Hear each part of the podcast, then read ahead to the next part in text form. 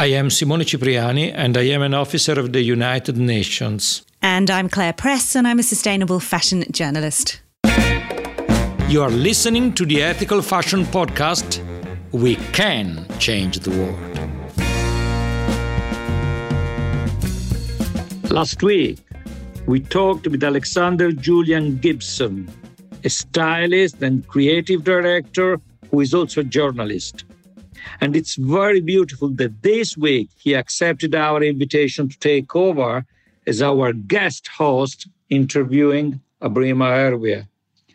Abrima and her business partner Rosario Dawson run the fashion company Studio 189, which is based between Accra, Ghana, and New York. I met Abrima exactly in Ghana, right in Accra, several years ago. We've been good friends since then.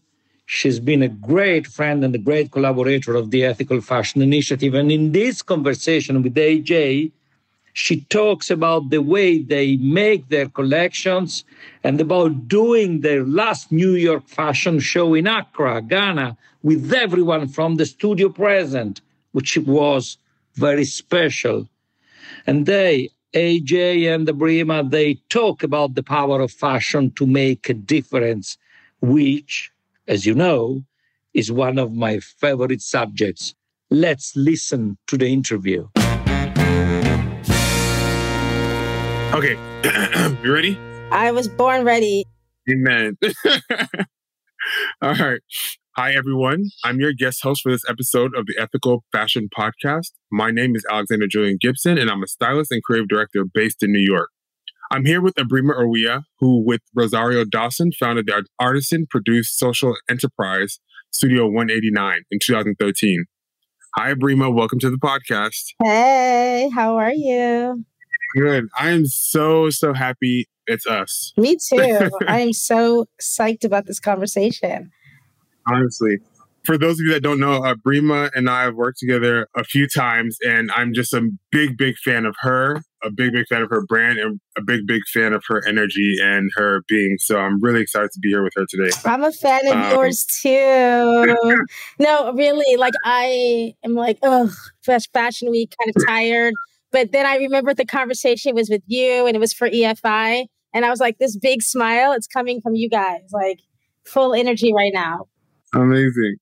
Well, I mean, maybe then how about you tell us about, I guess, how we know each other and how, or if you even remember like when we first met. Of course I. Our stories are different though. Well, but I, go ahead. I remember, I don't know if this is when we first met, but I remember when you pulled for a shoot you were doing with Panta Ranking. And um, you were obsessed with this big hat we are making. And in fact, we actually made that hat in collaboration with the EFI in Haiti. But you mm. were you were like really drawn to this massive straw hat we we're making in Haiti, and you styled this beautiful campaign based off of imagery from Fela, but for Panta Ranking, and really a part of this idea of kind of like retelling our narrative and like embracing our past, our future, and all the stuff that I kind of believe in. And I remember how jazzed and excited you were when you got into the studio and how like you were so committed to making sure you were showing Studio 189 in its best possible light. And me being the Virgo I am, I was all like, don't mess up my hat. and you said, no, don't worry. And it was amazing. And from there, I've seen you flourish and just I'm obsessed with you. Do so many amazing things. Thank you. Honestly, guys, um, traveling with that the shoot that I did with Panta Ranking, what happened in London. So traveling internationally with that hat was a feat, and I made sure to make sure that it came back in one piece for Brima. But can I touch on that? But actually, this is why mm-hmm. I this is why I like these conversations. Why it's really important. You know, like the project that we're doing, uh, which you said we started in 2013, and I guess we'll talk about its genesis probably. But a lot of it is about kind of embracing the work of handmade work and artisans, and particularly women along the supply chain, and drawing connections between those people who make it to the producers and the consumers, and building a system that is somewhat circular. And so it's really important for me that when we're working with someone or teaming up with somebody who's doing work like the type of work that you were doing at the time and that you do in general, that's consumer facing, that you know, it honors the work of those people that are doing the work because I know how much work it takes to get it done. You know, like in this particular collaboration we did for fall winter 2019 so two years ago and it was definitely a labor of love i remember there was i think there was like uh you know weather issues in haiti and it's like there was like one mm. day that somebody could go get the hat like it was like all this work to get just like even one hat produced. But you know the, the the ultimate result was this gorgeous massive hat made out of reused dried grass which is like a typical artisanal traditional craft but also a great way to keep using like, raw materials that are coming from the planet but then you know where value is added but then also it can be kind of seen in this beautiful light and then the consumer can see it and hopefully purchase and there you have it an opportunity to then impact and create value along the supply chain to create work for people. So that's particularly why i, I kind of liked that yeah. that moment together. Absolutely. The f- first moment i found out about you and your brand was i think lagos fashion week. I don't want to say the wrong year but it was a few years ago lagos fashion week and there was like this energy that I thought that um, Studio 189 brought to Lagos Fashion Week. That was something that was very different. And it was, it was interesting because how Lagos Fashion Week runs is you, as an editor, you sit for multiple hours watching show after show after show. And I remember when Studio 189 came on, there was a clear like difference in the in the energy that you guys brought. And I mean, and honestly, the clothing, the the casting, and just everything, the way that everything ran, the full creative direction of like the presentation and I think you could see that was something that spoke to like highlighting the artisans that made the pieces and it kind of spoke to the heritage of the brand. And that's what kind of drew me to what you guys were doing and then to you. And I did my research. I think, I think maybe, and I even saw you speak at um, New York Fashion Week like a few months later. And just ever since then, it's just been something that I've been really interested in the, your brand and its commitment to like storytelling of our history and our heritage. Thank you. I definitely really want to hear about your most recent show because that was something that was that you showed in your within your studio, and you know you highlighted the artisans. Yeah. So last year, I might be getting all my years mixed because 2020 feels like a blip year.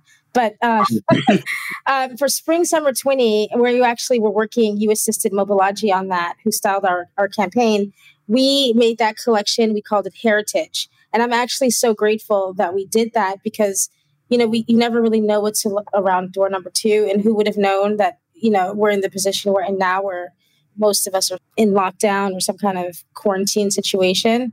And that was like, I feel like the show where we went really big. You know, we had like 63 mm-hmm. looks, and it was like, mm-hmm. you know, the music was custom, and we hand painted the backdrop of the set to look like the houses in the north of in Burkina and in the north of Ghana. And it was like all of the things, all the elements. And we wanted to really talk about our heritage, you know, and like what we stand for and what we believe in, including the symbols. Like I'm very fascinated by the migration of people and the migration of symbols and the connection between what's happened within Africa and what happens in the States. So I really like geometric shapes and certain symbols and a lot of them are also adinkra and different symbols from here. And then when you start to actually look at some of the symbolism that traveled to the US through slavery and through other mechanisms, you actually find a lot of these similar symbols. But I don't think we always talk about the connection between storytelling, you know, even like Anansi in Ghana eventually, I think, morphed into Spider Man, you know, like things like that that we don't really talk about. But it's important to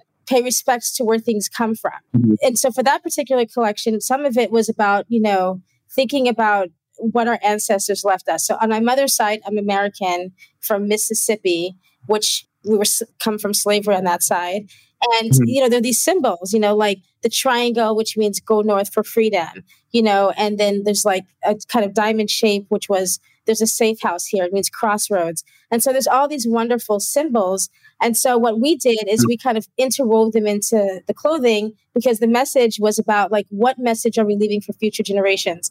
Because in the in these quilts and in these symbols, in this subtle way, people left messages in order to allow other people to have access to freedom and to space to grow and to thrive. And so what are we doing? And so if you look at the collection we did that again that you you supported us with, we had also fabrics that we worked on with the EFI but we have like wovens and all these different fabrics that have been patched together you know animal shapes that are very difficult to make that we made with them in burkina faso.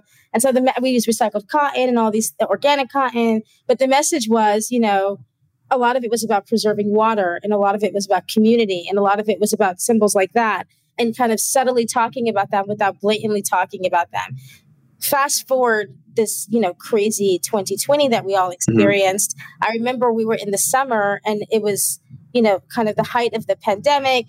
It was a very difficult time. And now we have inter, you know, horrible George, I mean, just, just horrible moment, right? Like very heavy, very difficult for all of us, very hard to process. And, you know, thinking about this kind of massive civil rights movement that started to bubble, right? And like move to the surface. And thinking about also the 60s, right? Like the civil rights movement in the United States, and also mm-hmm. Ghana being mm-hmm. the first country to gain independence from colonialism in 1957, and the fact that the civil rights movement in the US and the movement against colonialism in Ghana and then ultimately in the rest of Africa are tied, right? Like it was the whole idea that like I'm not free unless we're all free. And I love the fact that Martin Luther King was in Ghana with Kwame Nkrumah, you know, at the end of this colonial period. And so I was really thinking about like what is our legacy then? Like what do we believe in? Mm-hmm. What do we stand for? What are we doing? You know, not just us as a people, but us, you know, I think it's important to also take accountability for your own work and what do you stand for? And so I started thinking a lot about legacy and what is our legacy and what are we working towards and what are we leaving behind? And, and a lot of that led us to, you know, some of the conversation around about celebration and joy and about being grateful and thankful for the things that we have. We've all experienced a lot of loss. It's really been a hard year for Rosario, for me, for all of us. And, you know, but we're also grateful that we're still here and that we can get to do these things together.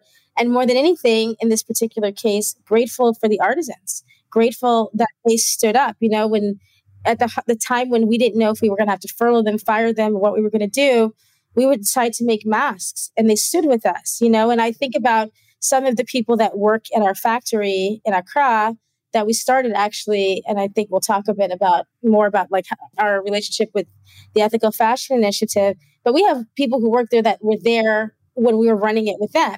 You know, they've been there really a long time. And I wonder sometimes, like, what is it that makes somebody want to stick with you for seven years? You know, like, what is it that makes somebody want to stay with you? It's not just you investing in them, they're also investing in you through the good times and the bad times.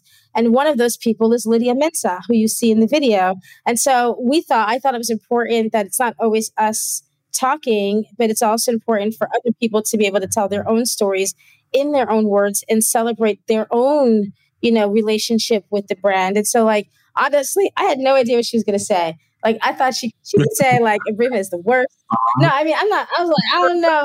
Is this is a bad idea, you know. But like, that's where transparency is very important because you have to hope yeah. that like, even if it's bad or even if it's good, that like you've created a, an environment where people can be safe enough to live their truth, right? And so they they recorded her, they went to her house, they met her family, they spent time with her. And when I watched the video and she said, you know, she pays us every month and she talks about how important it was for her when she found out we were using Kente and how proud she was to be a part of the supply chain and using Kente. I almost cried. Like I was tearing up, seriously tearing up.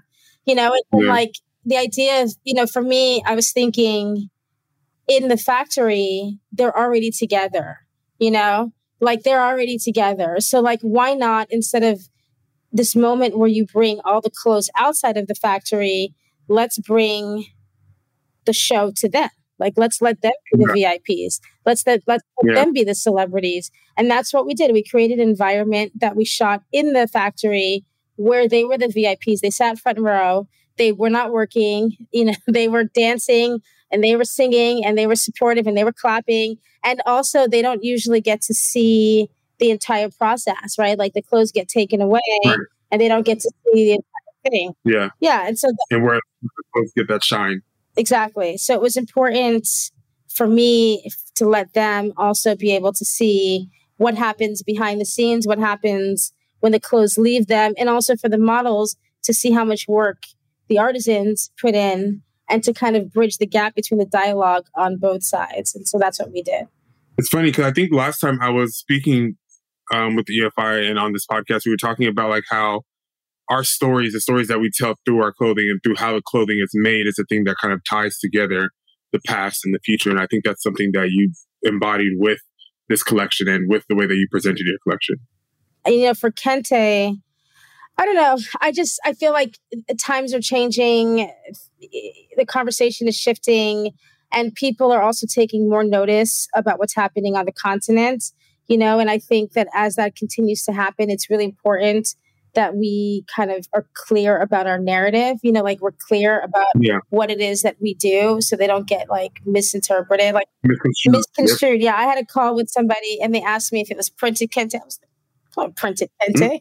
Mm. printed kente. That was in fact antique kente. No, no, that was real kente, antique kente. Most of Yeah. it. Some of it was even silk. You know, like, and I think it's important. It's a royal fabric. You know, it's like it is our luxury. It is. There's a lot Right. of craftsmanship goes into it. Every color has a meaning, and I think it's something that people need to embrace. And also, we don't see a lot of it in people's collections and i wanted to embrace it and i also wanted to you know i had Yaa Pono who's a kind of popular singer here he wears kente like that you know like he he does the dance you know like he did it you know like and we use traditional drums like traditional dancers and i thought that was really important you know really i said like to stand in our power you know to say like this is what we mm-hmm. do this is what we're about this is our culture and there's a way we can do that where it's also modern and where you can move it into the future, as you said, but at the same time, embrace the tradition, but do it in a way that I think hopefully is authentic.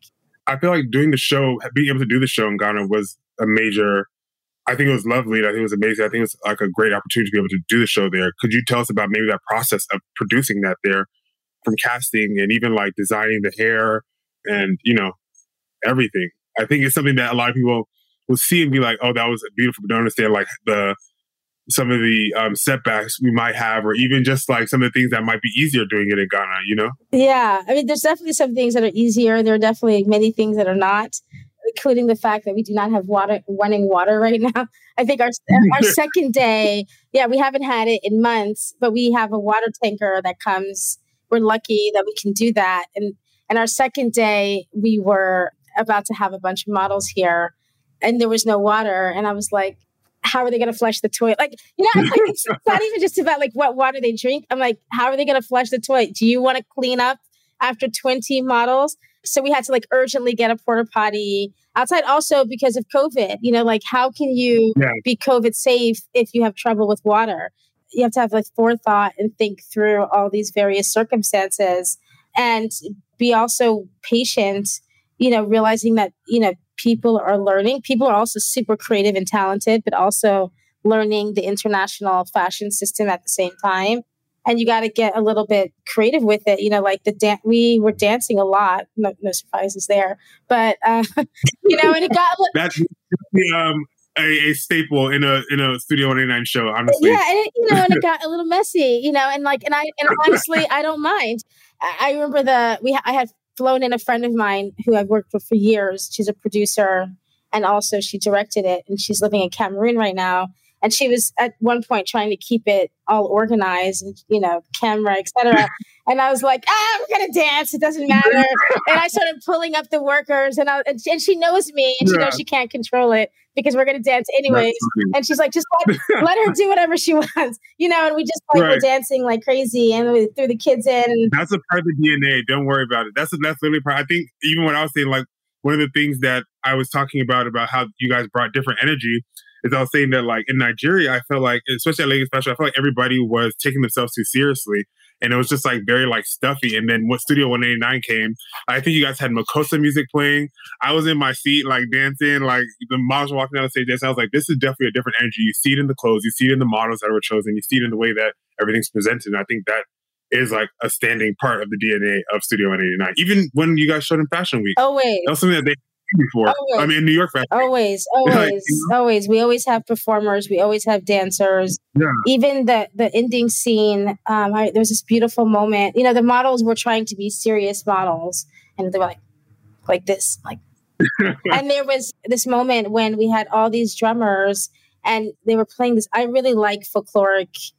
I like I like soulful, spiritual. Something Mhm. happens to me that it gets bigger than me, and this music was like I was just like, this is really beautiful, and my spirit got touched, and I got up, and when I got up and started dancing, they all like they showed their true selves and they all like yes and they all started dancing and they each went in and they were like their whole you could feel it you know? And then we went to get aggie one of our batik artisans and she jumped in and we were all like go aggie go aggie. And it was no, like but it was no, from the heart you know? And you could really feel yeah. that. It was really nice and, and that kind of that kind of thing resonates and the people who watch it see the collection and, and the people that you're trying to reach feel that I, I, I believe could you tell us more about? I know you mentioned it earlier about when you guys were working in partnership with the EFI. Could you tell us more about that?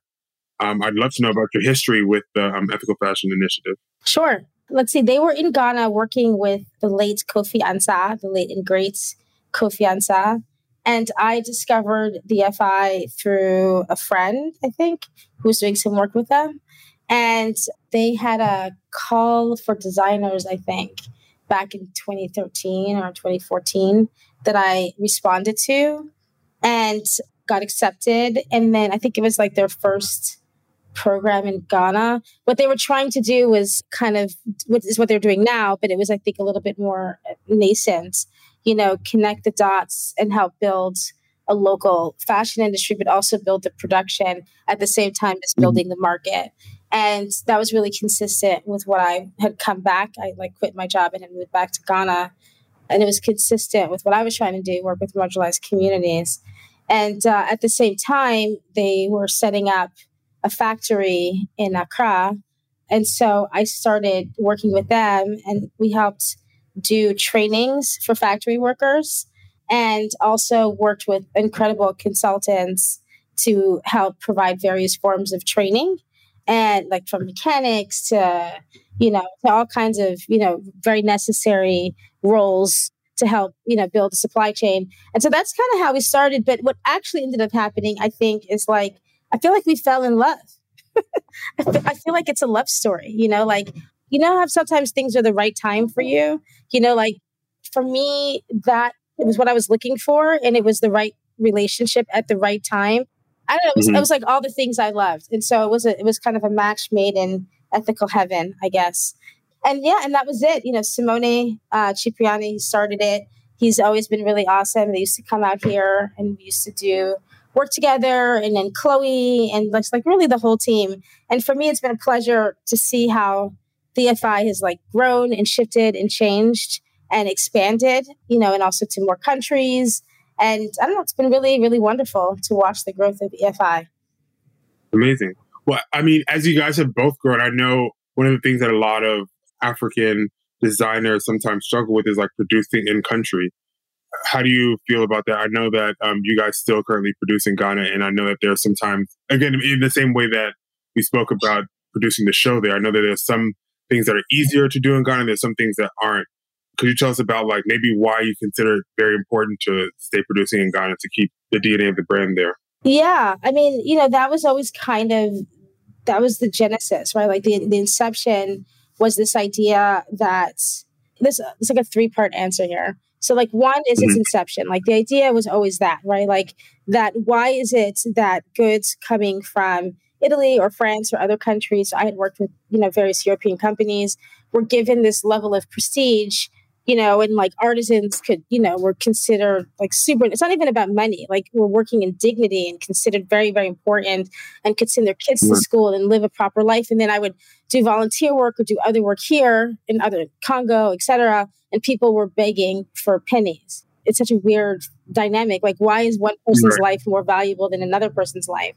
And while I can't solve I'm micro. I can't solve the, the big problem, but I can make a dent, you know, like I can try something. And so for me, a lot of it was creating a value chain and an infrastructure that would allow like for this kind of long-term growth right so like i understood up front that it wasn't going to be a quick win and i was okay with mm-hmm. that so i took like a very slow organic approach i still take a slow organic approach and that's like that's on the one hand on the other hand, you know, I think that it's important symbolically for people to, you know, like it, nothing happens quickly, right? Like, and that's a fallacy right. to believe that. Even like if you look at the denim industry in the United States or in the UK, et cetera, it didn't happen overnight. You know, like it took a long time and they have patents and they have all these things to make it so that they could compete with other countries and they could develop their industry You know, so like it, it can't always be that goods coming from Africa have to be in a position for a quick win.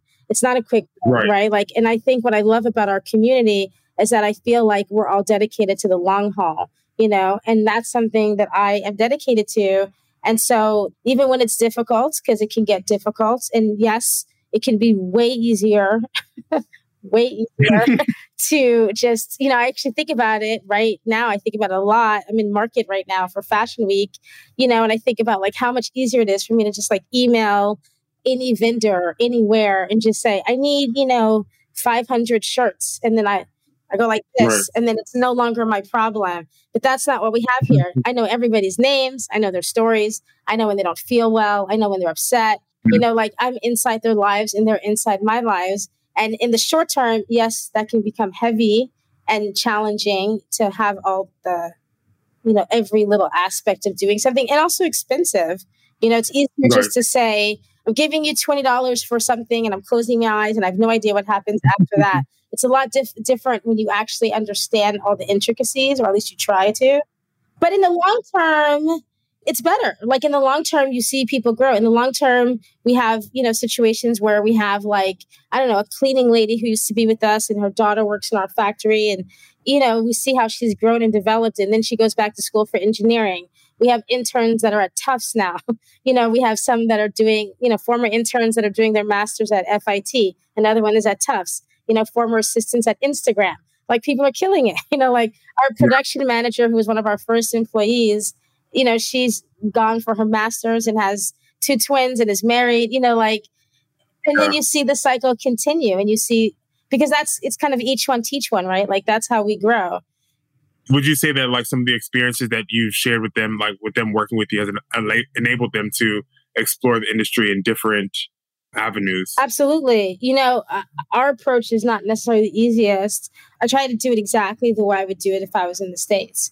I think it's really important because I think if you don't let people try and sometimes fail, then you don't right. you don't understand how to do it, right? Like you can't do it in theory. You have to do it in practice. You have to know what it feels like to produce line sheets, which we're doing right now, which I'm saying that. Hmm. you know, you have to know what it feels like to have that deadline where the press, you know, needs the assets right now you know they can't wait six weeks you know you, you right. have to understand hmm. those decision making process and or you know what happens when it doesn't make it on time what happens when you didn't ship on time and the stores now cancel the order and you've lost money which affects salaries you right. know and so i think that because it's inclusive and because people are really inside the process yes i think they they learn what the fashion industry looks like i think they take that experience with them and they can go work for somebody else or build their own thing and I think that's how you build an infrastructure that allows for more people to be able to support it.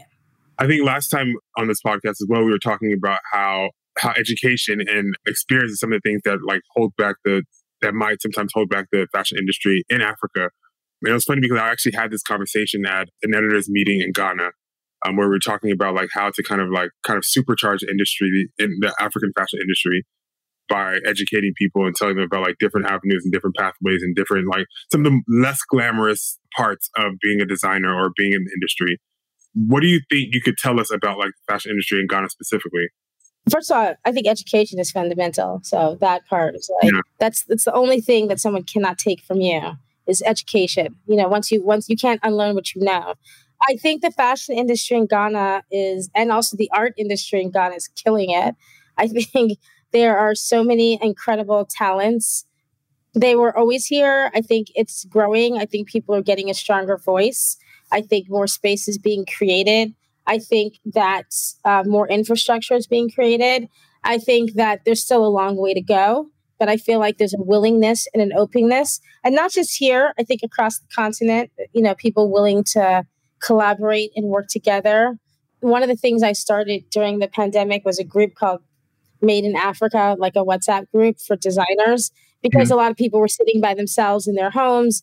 And I just, we thought it'd be a nice way to just at least, you know, do some calls and like check in with each other and see what's going on, you know, and like the willingness and the way people jumped on it. I was like, oh my God, thank God you did this. This is so great, you know, from Senegal to Ghana to Nigeria to South Africa to Uganda, you know, like people need to be connected and people need to have the opportunity to narrate their own path. And I think it's happening. And I think it's happening in media in Ghana. I think it's happening with the model industry, with the design industry, you know, with fashion weeks, with glitz, with so many incredible people. But I still think it has a long way to go.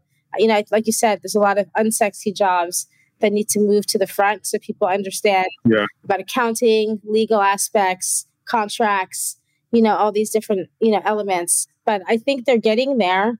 And I hope we play a small role in helping to build those systems. Do you think that fashion can change the world? Yes. I no, I mean fashion absolutely must change the world. People was like, why why fashion? I mean, listen, fashion impacts everything and everybody. And as long as you wear clothes, like unless we're all gonna move around naked, it does right. you you affect people like I'm not I don't care about fashion. I'm sorry, unless you're naked, you do that. like you absolutely do, you know? And so like I think it's important for people to recognize their own power and recognize the role they play in the fashion system throughout the value chain. You know, every decision they make, whether it is, you know, demanding, I need something right here, right now. I mean, do, like, do you really need it though? Like, how urgent is it for you to get this good right now, or can you wait? Sometimes it's urgent, sometimes it's not. Do you need all those t shirts? You know, like all these kinds of questions because people have to also understand this is the part that I think I like to focus on is the human aspect, right? Like, which is why that show was like that, where you saw Lydia and you saw the different art, some of the artisans, not all of them, but that they're like each, like this, I'm looking at your shirt, you know, like your shirt has all these complicated, your sweatshirt stories behind it. It's the people that stitched your shirt. It's the people that dyed your shirt. It's the people that grew the materials. It's if there's synthetics in that. It's the combination of the cotton and the the polyester maybe. There's so many different intricacies. It's the label, you know, like inside your shirt. It's the packaging, you know, like and so I think that there is no way that we can sit outside of it. I think the ethics of fashion is something that should be more of a macro thought process rather than like. I think everybody's thinking of just how the things are made, where they're made, but not considering the people that are making them and all the other things that go into like our clothing. And I, and I think that's lovely and amazing that those are the things that you think about when as you operate your brand and also the consumer has to understand like their own power you know like right. that they're powerful like you know i think we always look at big brands and expect big brands to solve things but i think a lot of the conversation also has to be around you know like rethinking about like the type of world we want to live in is it about capitalism is it about social capitalism like what is it that we're trying to accomplish which is why i like social enterprise and I like the idea of, you know, creating business with impact in mind and like you guys say, not charity, just work. But, you know, like I like this idea. And I think that the consumer has to also know that they have power and they have agency. And with their voice and their dollar, they could change the world. Absolutely. Amazing. I think that's a beautiful, like, um, soundbite to. I think that was a beautiful note for us to um, end on. Um, Abrima, thank you so much for coming on with us and sharing um, about your the history of your brand and the work that you guys do, and kind of teaching at least me about some of the greater concepts of um, ethical fashion and, and, how to run a brand ethically. Oh, well, I want to say one last thing too. First of all, I love you. I love you so much. I love that we're in 2021 and I'm not even, are you in New York right now? Are you in Brooklyn? No, I'm in Houston. You're in Houston. you're with your family. I love that you're in Houston. I love that I'm here in Ghana and that sometimes we're together in Nigeria and Ghana. And the last time I saw Claire, who's incognito, was in Milan before the pandemic. I think like right before the pandemic. I, like mm. literally like it was that time when Milan was just about to go on lockdown. We saw yeah. each other at Fashion Week. And you know, we never know what's behind door number 2 and you know, I just want to say because I really do love you guys like with my whole heart. I love Simone, I love Chloe during the pandemic, Simone wrote me like out of nowhere and was like, how, and also with what was going on with BLM. And he was like, how are you doing? You know, like, but like a sincere, how are you doing? Like, not yeah. Like he didn't have to do it, you know, and he always checked in throughout the whole time from his heart. And so did his whole team, you know, and like came up with that, you know, hackathon and, you know, all these great projects that kept us busy you know, when at times were kind of difficult, like emotionally and everything. And I just love the way like this community rallies together and like always checks in for the past, I think we're going on seven or eight years together now, you know, and like I just love you so much. And I'm glad you invited me on this podcast.